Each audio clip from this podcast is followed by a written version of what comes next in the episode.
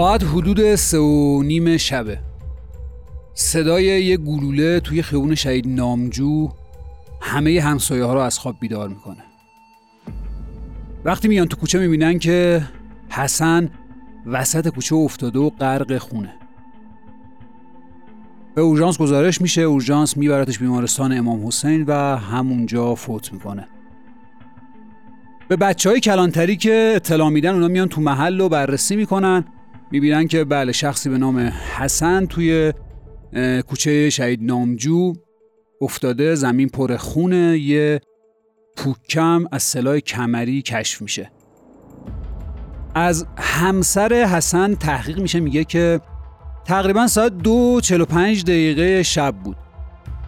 صابخونمون اومد گفتش که که ما بهش میگیم حاج خانوم اومد و در رو باز کرد و گفتش که یه نفر با شما کار داره. منو صدا کرد. من اومدم پایین و دیدم یه نفریه که ریش و سیبیل و کلاه مشکی داره. یه کاپشن بلندم تنشه. حدودا چل سالشه. سراغ همسرم رو گرفت. رفتم بالا همسرم رو صدا کردم. گفتم که یه نفر جلوی در با تو کار داره. اول همسرم یعنی حسن از بالا صدا کرد. گفت چیکار داری؟ گفتش که بیا خانوم یکی از دوستات تو بیمارستانه به کمکت نیاز داریم. شوهرم رفت پایین. بعدم صدای یه شلیک رو شنیدم و بعدم اومدم پایین دیدم که شوهرم افتاده روی زمین و تمام بدنش غرق خونه. زارب رو نمی‌شناسم. فقط می‌دونم که با برادر شوهرم یه سری اختلافا وجود داشت. سلام. من سید محمد صادقی وکیل دعاوی کیفری هستم. دی ماه 1402 و شما دارید پادکست دادپویان رو میشنوید. خیلی ازتون ممنونیم که ما رو همراهی می‌کنید و همونجوری که همیشه ازتون خواستم کامنتاتون می‌تونه برای ما بسیار جذاب و بسیار راهگشا باشه. برای ما کامنت بذارید که شاید تنها دلگرمی ما برای پادکست دادپویان همین انتقادا و پیشنهادهای شماست.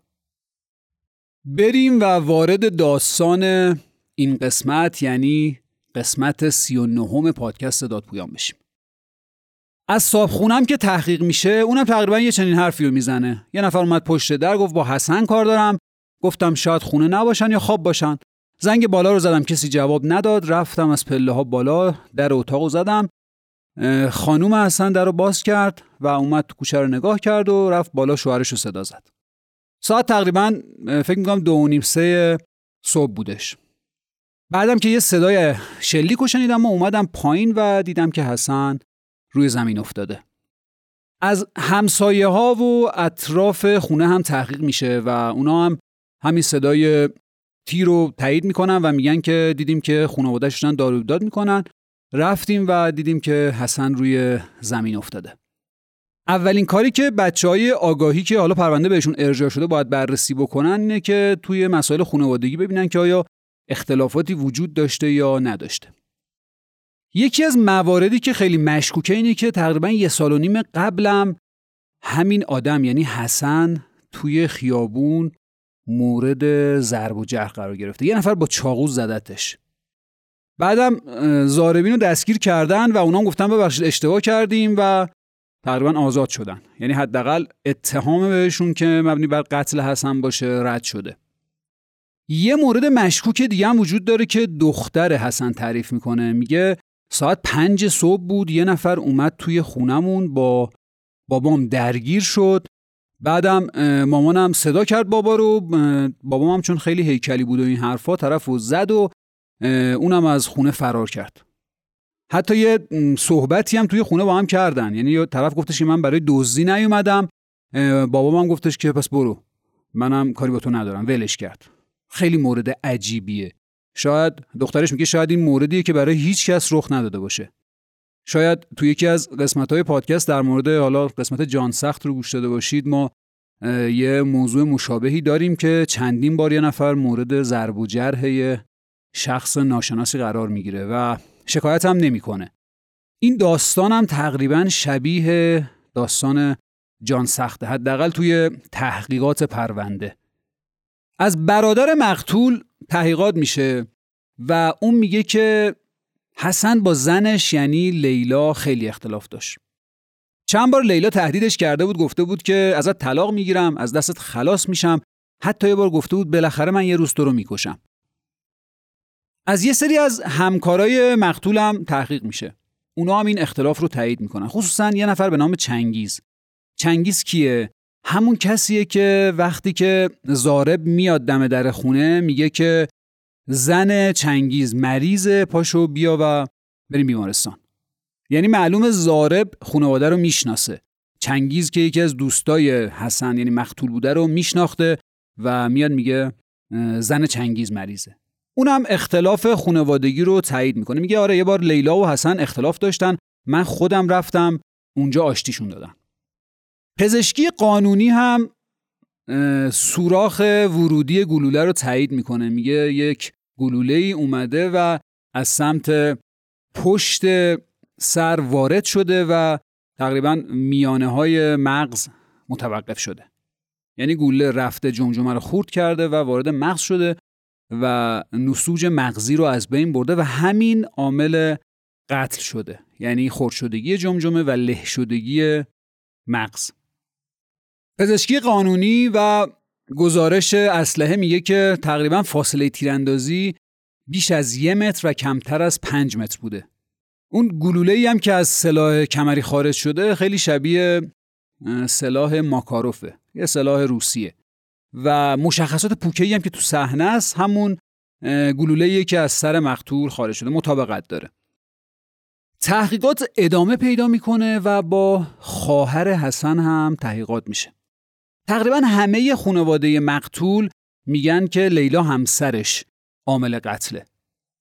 خواهر مقتول تعریف می‌کنه میگه که یه شبی ما توی خونه بودیم منم اون روز اون خونه بودم در خونه رو ما قفل کردیم. ولی یه نفر دیدیم که وارد خونه شده و با برادرم درگیر شد. همه از خواب پریدیم برادرم رو تهدید به قتل کرد. اول برادرم نمیذاش فرار کنه ولی زنش میگفتش که حسن ولش کن بره. و بعد دیدیم اون کسی که اومده تو خونه از دری که من خودم قفل کرده بودم خارج شده. یه جوری کفشش هم دستش گرفت و فرار کرد. به پلیس هم خبر دادیم. و بررسی هم شد گزارش هم تهیه شد و حسن هم میگفتش که یه شخصی اومده بود تو می‌خواست منو خفه کنه. خواهر حسن میگه اون خونه هیچ راه ورودی نداشت. همه جا قفل بود. من نمی‌دونم چجوری از خونه فرار کرد.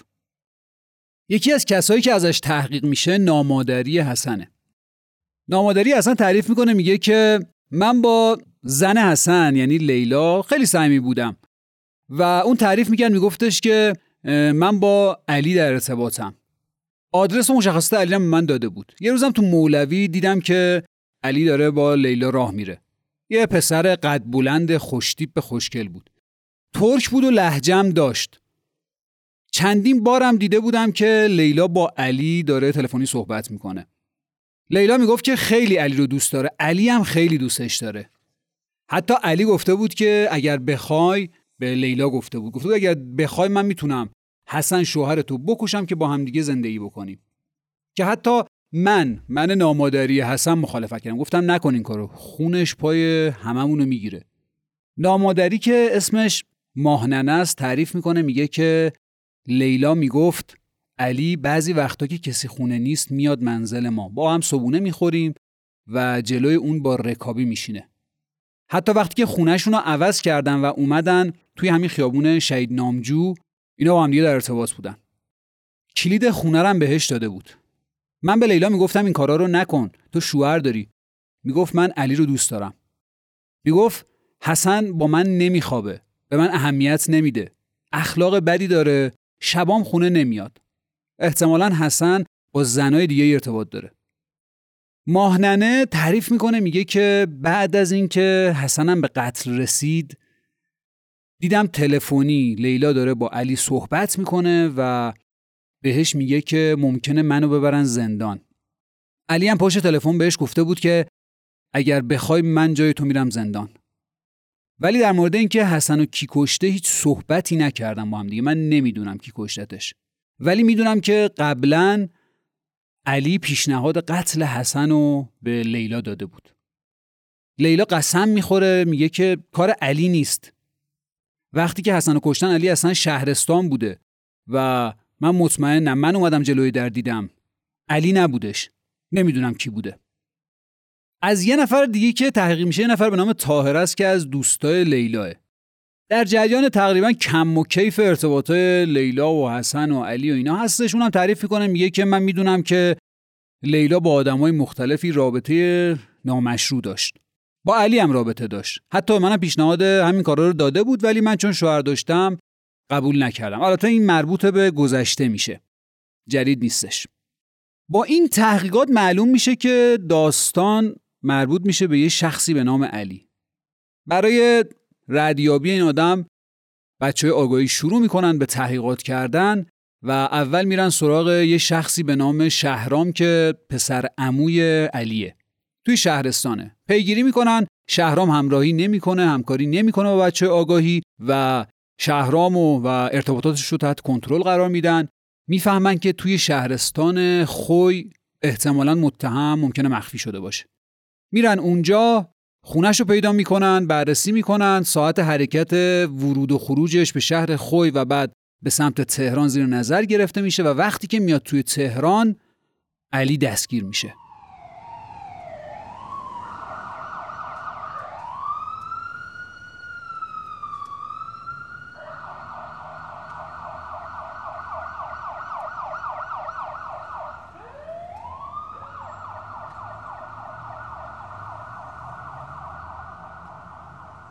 تو بازرسی بدنی از علی می‌بینن که چهار تا قطعه عکس از لیلا وجود داره. اطلاعات مربوط به لیلا توی تلفنش هست و یه نامه عاشقانه ای که لیلا به علی نوشته. یه دونه رشته زنجیر طلا هم توی وسایل متهم یعنی علی کش میشه که حرف A و L روش نوشته شده حکاکی شده. ازش تحقیقات میشه و می‌پرسن که آقا چجوری این اسلحه رو خریداری کردی؟ یه رکب هم بهش می‌زنن که تو اینو به قتل رسوندی و علی شروع می‌کنه تعریف کردن ماجرا. میگه که ما داستان آشناییمون این بود که من با یه زن دیگه تو هتل بهارستان آشنا شدم. اونم گفتش که من یه دوستی دارم به نام لیلا و می‌تونی با اون رفیق بشی. البته این زن سه تا بچه داره. گفتم باشه من فقط برای رفاقت می‌خوام. وقتی که با هم رفتیم بیرون و آشنا شدیم بهش گفتم که می‌خوام با تو ازدواج کنم. خیلی دلبسته لیلا شده بودم. تو تحقیقات از علی میگه که من چندین بار خواستم که با لیلا قطع ارتباط کنم. بالاخره شوهر داشت و میترسیدم که اتفاقی بیفته.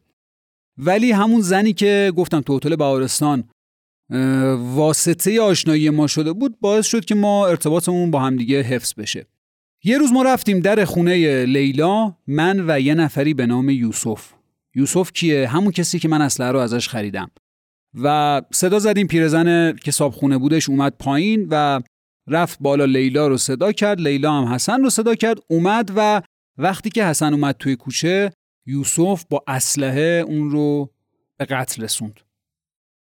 من خودم هم اسلحه رو از یوسف خریده بودم. منم اسلحه داشتم ولی یوسف اونو به قتل رسونده. قرار اونم همین بود. قرار بود من یه مبلغی بهش پرداخت بکنم اونم بزنه حسن رو بکشه. من حسن رو به قتل نرسوندم. بچه های آگاهی اقدام می‌کنن برای کشف یوسف. محمد برادر یوسف رو پیدا می‌کنن و ازش تحقیقات می‌کنن. میگه بله من با علی یه جا کار می‌کردم. و به هم گفتش که علی به هم گفتش که اسلحه لازم دارم. منم گفتم که خودم ندارم ولی برات پیدا می‌کنم. دوست آشنا دارم تو ارومیه. گفتش که تماس بگی ببین قیمتش چنده. منم پیگیری کردم تماس گرفتم و پیدا کردم. با یوسف برادرم صحبت کردم. یوسف گفت داره من اسلحه دارم. اگر می‌خوای بگو که من بفرستم براش. یوسف اسلحه رو پیدا کرد. علی هم پولش رو آماده کرد. قرار شد بره سمت خوی. گفت اونجا هست اسلحه. علی هم رفت سمت خوی یه بخشی از پول رو داد اسلحه رو گرفت و اومد سمت تهران. علی بخشی از پول هم نداد. گفتش که تقریبا نصف پول داده بود نصف پول نداده بود که یوسف پیگیریم کرد. می‌گفت آقا این پول اسلحه چی شد؟ علی هم گفته بود من پول تو میدم نگران نباش. زامن شدی من پرداخت می‌کنم. فقط از یوسف یه عذرخواهی بکن بگو یه طول می‌کشه من این پول بتونم جور کنم. خیلی گیر یوسف و برادرش محمد سر اینه که آقا علی پول ما رو نداده. اسلحه رو گرفته ولی پول نداده. بعد از چند روزم که گذشت علی گفتش که من دیگه این اسلحه رو نمی‌خوام. یه ذرم اسخایی کرد و بعدم یوسف خیلی ناراحت شده بود که آقا این اسلحه رو گرفتی. پولش هم نصف نیمه دادی حالا هم پس میدی. خلاصه توی پشتی جاسازی می‌کنه اسلحه رو و براش میفرسته همون سمت خوی. من نمی‌دونستم که علی اسلحه رو برای آدمکشی می‌خواد. اگر می‌دونستم هیچ وقت این اسلحه رو براش نمیخریدم. محمد یعنی برادر یوسف و علی طبیعتا بازداشت موقت میشن میرن زندان و تحقیقات برای دستگیری یوسف انجام میشه. پیگیری می‌کنن می‌فهمن که یوسف سمت ارومیه است. میرن ارومیه و خلاصه یوسف رو هم دستگیر می‌کنن. یوسف هم داستانی که برادرش محمد تعریف کرده رو تایید می‌کنه. میگه بله من اسلحه رو از نادر گرفتم.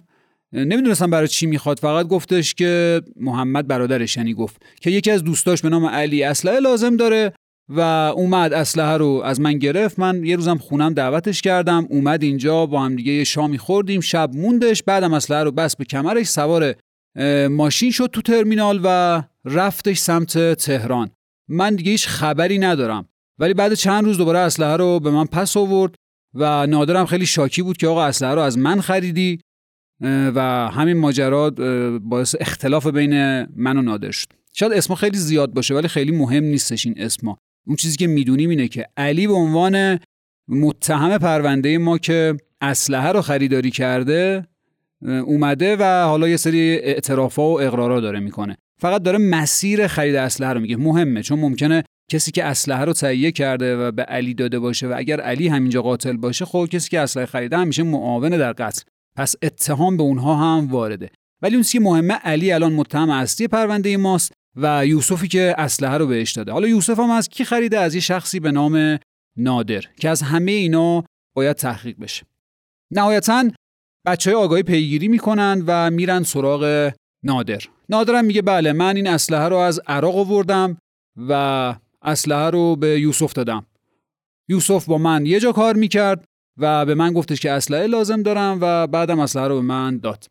یه مواجهه حضوری هم توی آگاهی بین یوسف و نادر میشه.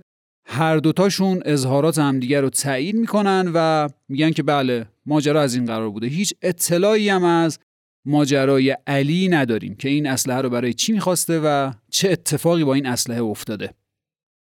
ادامه تحقیقات از علی انجام میشه. علی حرفای قبلی رو تکرار می‌کنه و میگه که بله من با لیلا رابطه نامشروع و عمل زنا داشتم.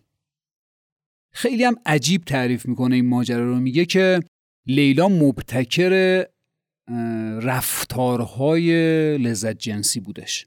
میگه یه جوری اصلا منو تحریک می‌کرد به این رابطه جنسی که اصلا تا حالا من ندیده بودم. و منم آدمی بودم که رابطه جنسی قبلش نداشته بودم جوون بودم و اصلا وارد نبودم تو این مسائل ولی لیلا کاملا وارد بود به این مسئله و من چندین و چند بار باهاش رابطه جنسی داشتم. توی تحقیقات پرونده میگه دیویس بار من باهاش رابطه جنسی زنا داشتم. ولی می‌گفت منو مجبور می‌کرد تهدیدم می‌کرد و میگفتش که باید با من رابطه داشته باشی. بعدم می‌گفت من توی بدنم دستگاه دارم بچه دار نمیشم و از این صحبت ها علی توی تحقیقات میگه که لیلا چندین بار پیشنهاد قتل حسن رو به من داد. یه سری راهکارم برای قتل به من توصیه می‌کرد. میگفتش که باید این روش هایی که میگم و اجرا بکنی تا بتونی حسن رو بکشی. من می‌گفتم آقا من میترسم. ولی منو تهدید می‌کرد. می‌گفت تو باید شوهرم رو به قتل برسونی و ما دوتا با هم برسیم. ببین من چقدر به تو حال دادم. تو هم باید برای من یه کاری انجام بدی. یه بار حتی خودم رو مجروع کردم خودزنی کردم. شاید بترسه ولی دست از سر من بر نداشت. گفت اگه خودتم بکشی من دست بردار نیستم. دائم منو تهدید می‌کرد. می‌گفت با چوب ماشین یا اسلحه نمی‌دونم. باید این کار یه جوری انجام بدی. یه بارم رفتم خوی و برگشتم و گفتم که ببین اسلحه پیدا نکردم.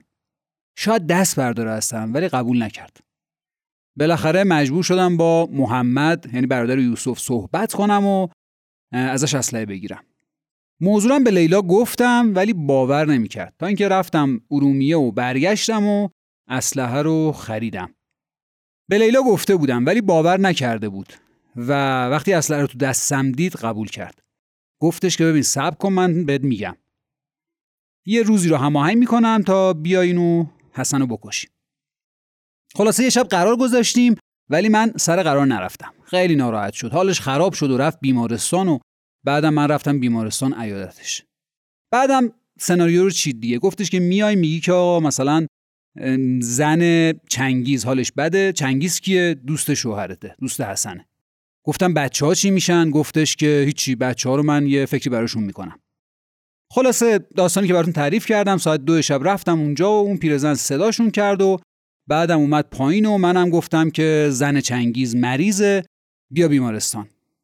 حسن که رفت وسط خیابون من به سر شلیک کردم. بعدم رفتم اسلحه رو ایجا قایم کردم تا بتونم بعدا تحویل محمد بدم. یوسف نمی‌دونست که من اسلحه رو برای چه کاری می‌خوام. فقط لیلا خبر داشت. واسه همین بچه هم فرستاده بود خونه پدرش که ما بتونیم یه برنامه خیلی جامع و مانعی برای قتل حسن داشته باشیم. اسلحه سه چهار روز بیشتر دستم نبود. بعدم تحویلش دادم.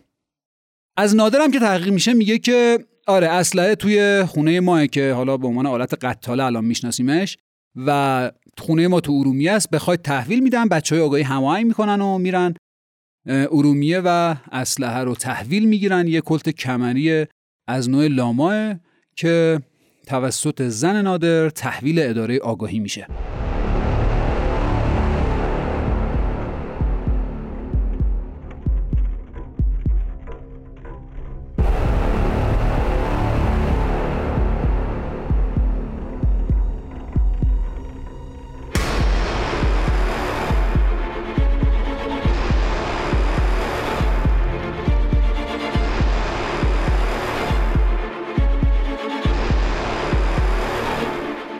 اینجای پرونده دیگه تقریبا علی همه چی رو گردن گرفته.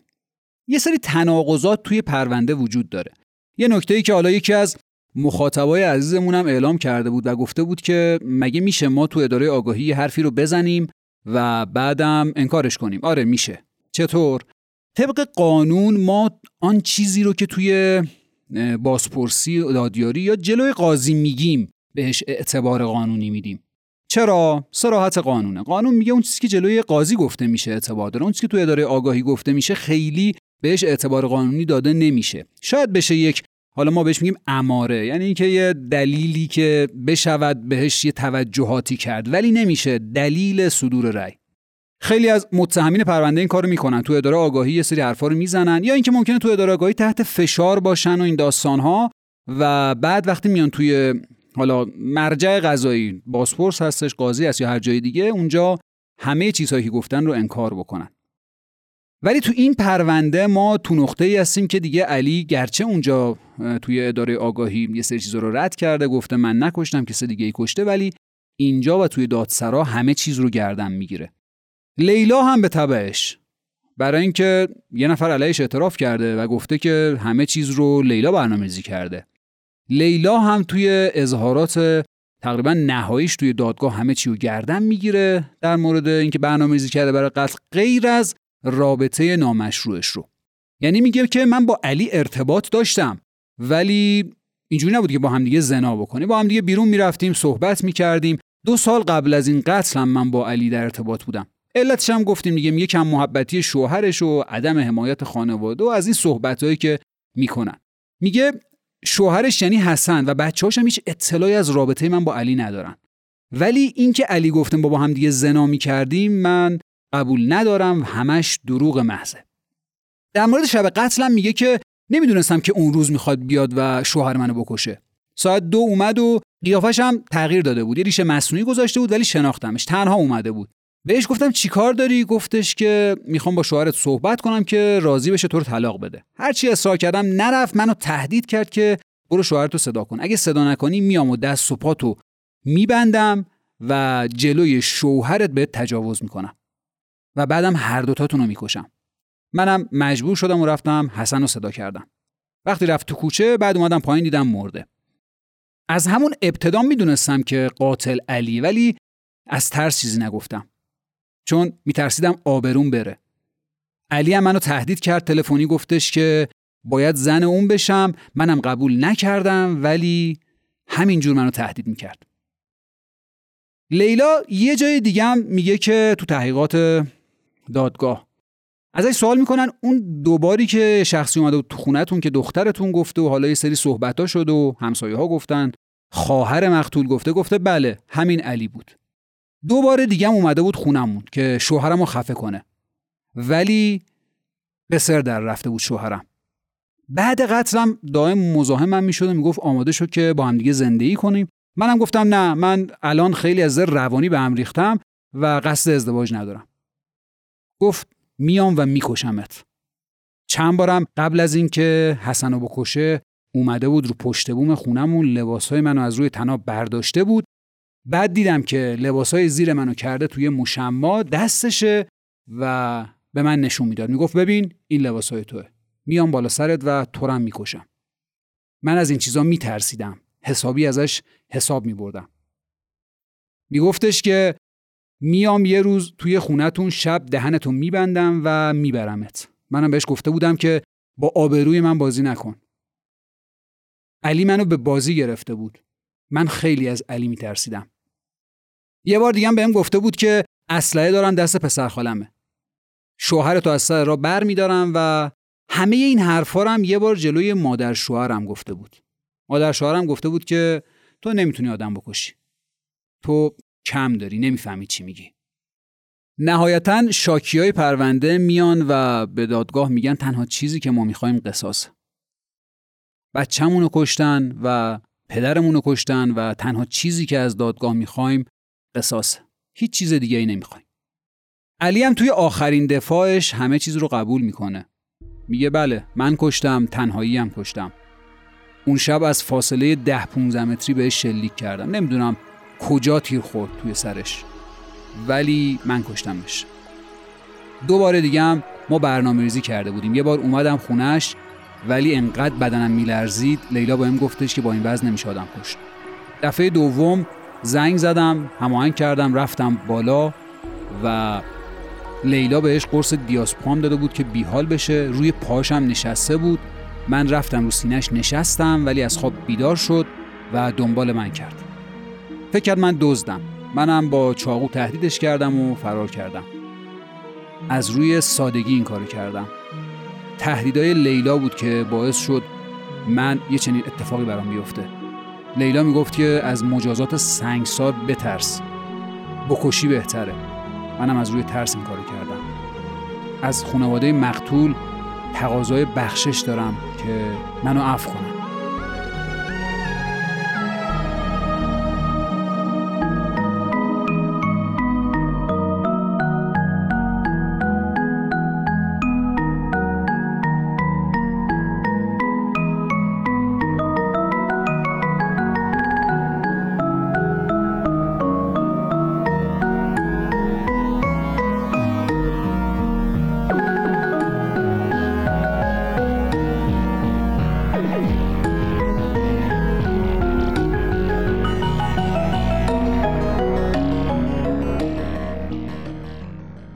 اظهارات دیگه هم توی پرونده هستش که علی تعریف می‌کنه میگه که برای من نامه های عاشقانه مینوشت. چون این رو میگم برای اینکه توی رأی دادگاه هم کامل نوشته شده قاضی این رو ذکر کرده. و یکی از شاید ادله می‌دونه که لیلا و علی با هم ارتباط دارن رابطه نامشروع برقرار شده و معاونتی کرده در قتل حسن. میگه که نامه مینوشت و نامه هم از طرف لیلا بوده و نقش لبهای ماتیکی لیلا روی نامه ها بوده.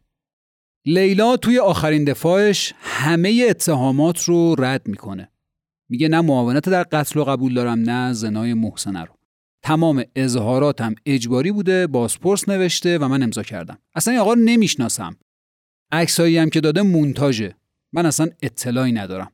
من الان دارم قربانی یه توطعه میشم که احتمالا علی برای من چیده همه این اظهارات گفته میشه و نهایتا دادگاه رأیش رو صادر می‌کنه.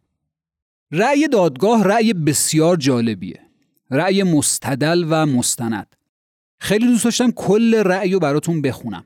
ولی با توجه به اینکه خب رأی بسیار مفصل و طولانی هستش و خیلی از جاهاش همین داستانیه که برای شما تعریف کردم شاید براتون یه خسته کننده باشه.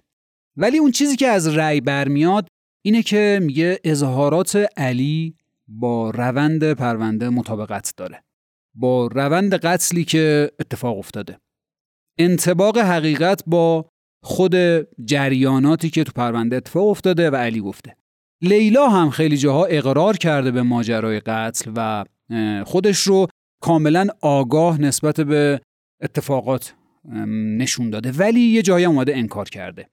ولی اون چیزی که اقرار با واقعیت منطبقه. ولی اونجایی که انکار کرده ناشی از هوش سرشار این آدمه و احتمالا آموزه هایی که توی زندان و حالا آدمای دیگه یاد گرفته. می‌دونیم خیلی از متهمین توی پرونده ها شاید اولش خیلی چیزا رو وا بدن. ولی وقتی که میرن توی زندان و برمیگردن ما توی جلسات بعدی دادرسی حرفای عجیب غریبی ازشون میشنویم. علتش رو هم حالا بذاریم به این علت که یه سری آدم ها توی زندان هستن که خودشون یه زمانی ممکنه مقام قضایی بوده باشن ممکنه وکیل بوده باشن و کاملا مسائل حقوقی رو بلدن. اونجا بهشون میگن رفتید این حرف رو بزنید اینجوری از زیر بار این مثلا اتهام فرار کنید و از این داستانا. واسه همین من داشتم توی پرونده ای که وقتی که متهم پرونده بعد از تقریبا یک سال و فکر می‌کنم دو سه ماه از زندان اومده بود توی جلسه رسیدگی. یه جوری صحبت کرد که من به قاضی پرونده گفتم به نظرم ایشون بسیار وکیل خبرتری از وکلایی که من الان توی این جلسه رسیدگی دارم می‌بینم. اینجا هم اظهاراتی که لیلا می‌کنه مشخصه که اون انکار آخرش خصوصا اینه که معلومه که آموزش دیده. شاید یه ذره براتون مثلا خیلی ساده بیاد که مگه میشه یه نفر اقراری بکنه و بعد انکار بکنه. بله ممکنه این اتفاق بیفته و تو جریان دادرسی ما می‌بینیم که همین انکارهای ناگهانی یه دفعه همه چیز رو برمیگردونه. کامل ورق توی پرونده برمیگرده. ولی توی این دادنامه ما می‌بینیم که قاضی کاملا آگاهانه در مورد این مسئله اظهار نظر می‌کنه و همه اینها رو دلیلی می‌دونه بر اینکه اتفاقا لیلا متهم پرونده است. لیلا کاملا در جریان ماجرا قرار داشته. دادگاه با توجه به همه این دلایل و مدارکی که تعریف کردیم قتل رو ثابت می‌دونه لاقل برای علی با همدستی لیلا. ولی در مورد بحث زنا چون یه حد شرعی از سوی ذره احتیاط وجود داره تو پرونده ها میگه که ما چند تا دلیل داریم براش. اولین دلیل که مهمترین دلیلم هست اقراره. جایی که علی اقرار کرده یه جایی گفتیم دیگه. دیویس بار گفته من رابطه جنسی داشتم با لیلا. ولی لیلا یه جاهایی اقرار و یه جاهایی انکار کرده. ولی یه دلیل دیگه هم میاره اینکه علی توی یه سری اعترافاتش گفته که روی بدن لیلا بالای نافش یه خط عمودی زخم وجود داره و رو آرنجش هم یه زخم قدیمیه. که اینم بررسی شده توسط پزشکی قانونی و گفتن بله یه چنین چیزی هستش و این نشون میده که پس علی بدن لخت لیلا رو دیده بوده. و پس این ارتباطه وجود داشته. حالا یکی از ادله که میاره حالا برای منم جالب بود گفتم که شاید برای شما هم جذاب باشه. نهایتا دادگاه بزهکاری یا همون اتهام وارده به علی رو در مورد بحث قتل عمد و زنای غیر محسن میپذیره و معاونت لیلا رو هم به بحث قتل قبول می‌کنه و اتهام زنای محسنه رو هم بهش وارد می‌دونه. البته بعضی قضات اکثریت قضات میگن زنای محسنه هم توسط لیلا اتفاق افتاده. زنای محسنه اینه که شوهر داره و باهاش هم رابطه داشته و الان با شخص دیگه ای رابطه جنسی داشته. دادگاه علی رو به اتفاق آرای قضات پرونده به قتل عمدی مرحوم محکوم و به یک بار قصاص نفس و از لحاظ زنای غیر محسن به صد ضربه شلاق محکومش می‌کنه و لیلا رو هم به خاطر معاونت در قتل عمدی به 15 سال حبس تعذیری محکومش می‌کنه و در مورد اتهام زنای محسنه با نظر اکثریت قضات به حد رجم و سنگسار محکومش می‌کنه. به این دادنامه اعتراض میشه و پرونده میره دیوان عالی کشور. دیوان عالی کشور هم بررسی می‌کنه پرونده رو و در مورد زنای محسنه اعتراض خیلی شدیدی شده بوده به این علت که می‌گفتن که آقا اصلا زنای حاصل نشده اقرارهای درستی وجود نداره و واسه همین نمیشه لیلا رو به زنا محکوم کرد. دیوان عالی کشور استدلال می‌کنه میگه ما اصلا به اقرار کاری نداریم. از علم قاضی رسیدیم به این موضوع که زنا اتفاق افتاده. ما چند تا دلیل داریم برای مثلا اثبات یه سری از جرائم. یکیش مثلا اقرار شهادت شهود حالا قسم یه جاهایی و یه جاهایی هم علم قاضی. دیوان عالی کشور میگه با توجه به اینکه علم قاضی باعث شده که بپذیره که زنا اتفاق افتاده واسه همین ما هم زنا رو تایید می‌کنیم. بقیه محکومیت ها رو هم میپذیره و به قول ما ابرامش می‌کنه. و علی محکوم میشه به قصاص و لیلا هم محکوم میشه به حبس و سنگسار. الانی که با هم صحبت می‌کنیم هیچ کدوم از اینا نیستن نه علی و نه لیلا. شاید دردناکترین قسمت داستانهای جنایی همین قسمت باشه. یه مقتولی که جونش رو از دست داده و یه قاتلی که به خاطر همین ماجرا اون هم جونش رو از دست میده. نمی‌دونم. شاید اولیادم باید ببخشند یا قصاص کنند. تو خیلی از پرونده های قتل من دیدم که اولیای دم بخشیدن قاتل رو و بسیار حال خوبی داشتن. و تو خیلی از پرونده هم دیدم که اولیادم قصاص کردند و اونها هم حال خوبی داشتن. یه دوراهیه که شاید نه من بفهمم و نه خیلی از شماها.